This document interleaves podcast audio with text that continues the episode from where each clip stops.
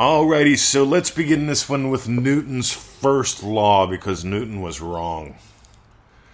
Well, maybe he was right.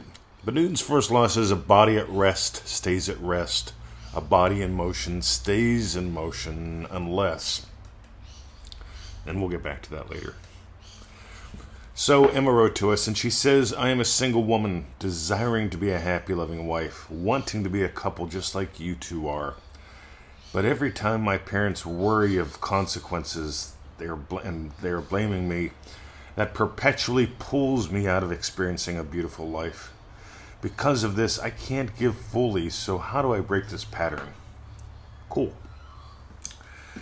All right, Emma, this is a great question because a body at rest stays at rest. Thank God, my coffee cup is right to the left of the iPad. And unless acted upon, that coffee cup will continue to stay there. End of line. Now, what's this have to do with manifesting? Here you go. Ready? You aren't your physical body, you aren't your history. And anytime you blame history, you're blaming your body because of what, where your body's been doesn't determine where it's going to go.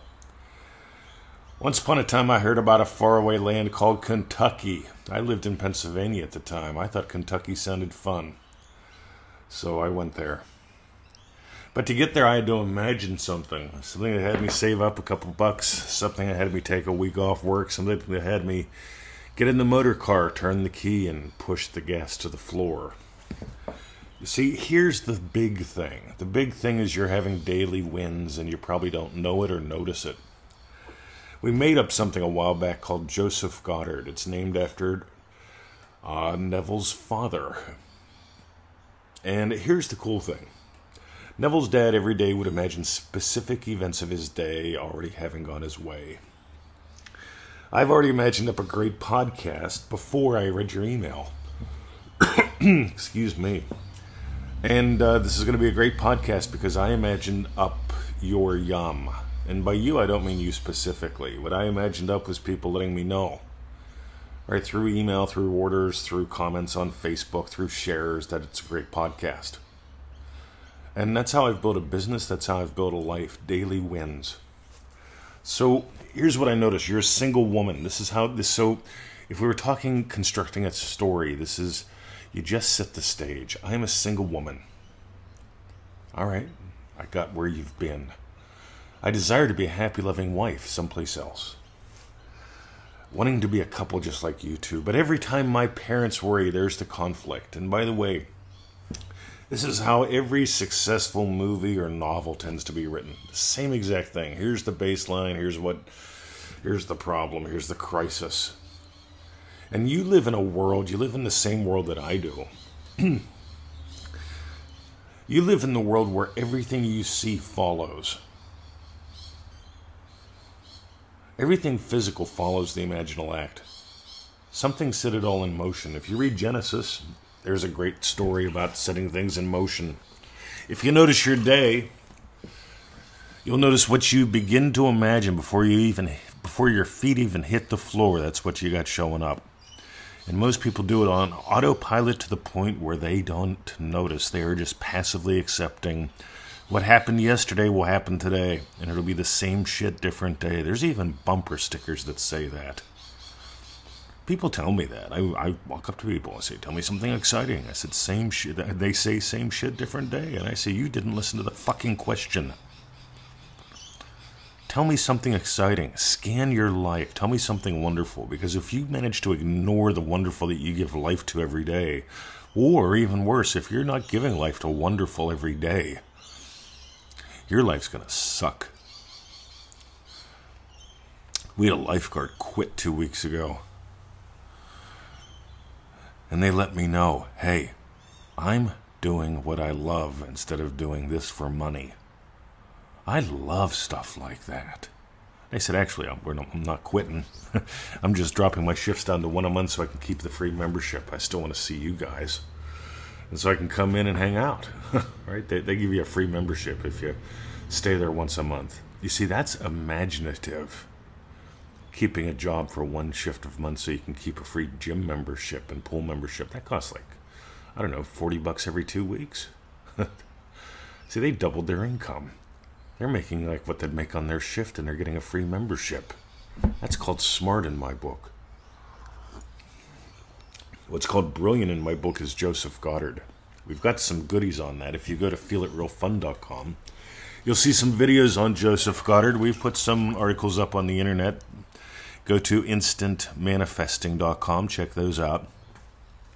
But if you want to dive deep, Joseph Goddard to the max, because you have to own your day.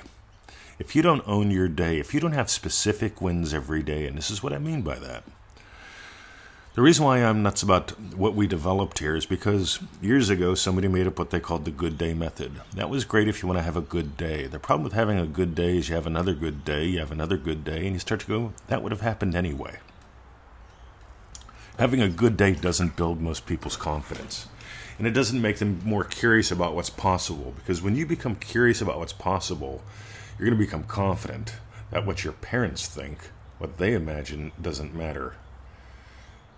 Because you get to have daily wins with Joseph Goddard. And here's the super sweet summary of that. By the way, I'm taking a massive subject and putting it into like 30 seconds. A podcast doesn't do what a course does. Joseph Goddard to the max. Ready? Before I get out of bed in the morning, I've got 5 to 10, 6 to 12 specific events of my day that I nail having gone my way. And most of them are very simple. Putting out a great podcast, getting and I imagine that by getting your feedbacks. I imagine up a great lunch by experiencing my experience of Victoria's Yum. I'm turning into a middle-aged athlete. Right, a year ago I was in a lot of pain right? We had lockdown and I was doing my best, but I was in a lot of pain. Now I get sore every day. Can you hear the excitement there? See, I imagine being a middle aged athlete. And I know someone's going to go, why don't you imagine that you're 30 again?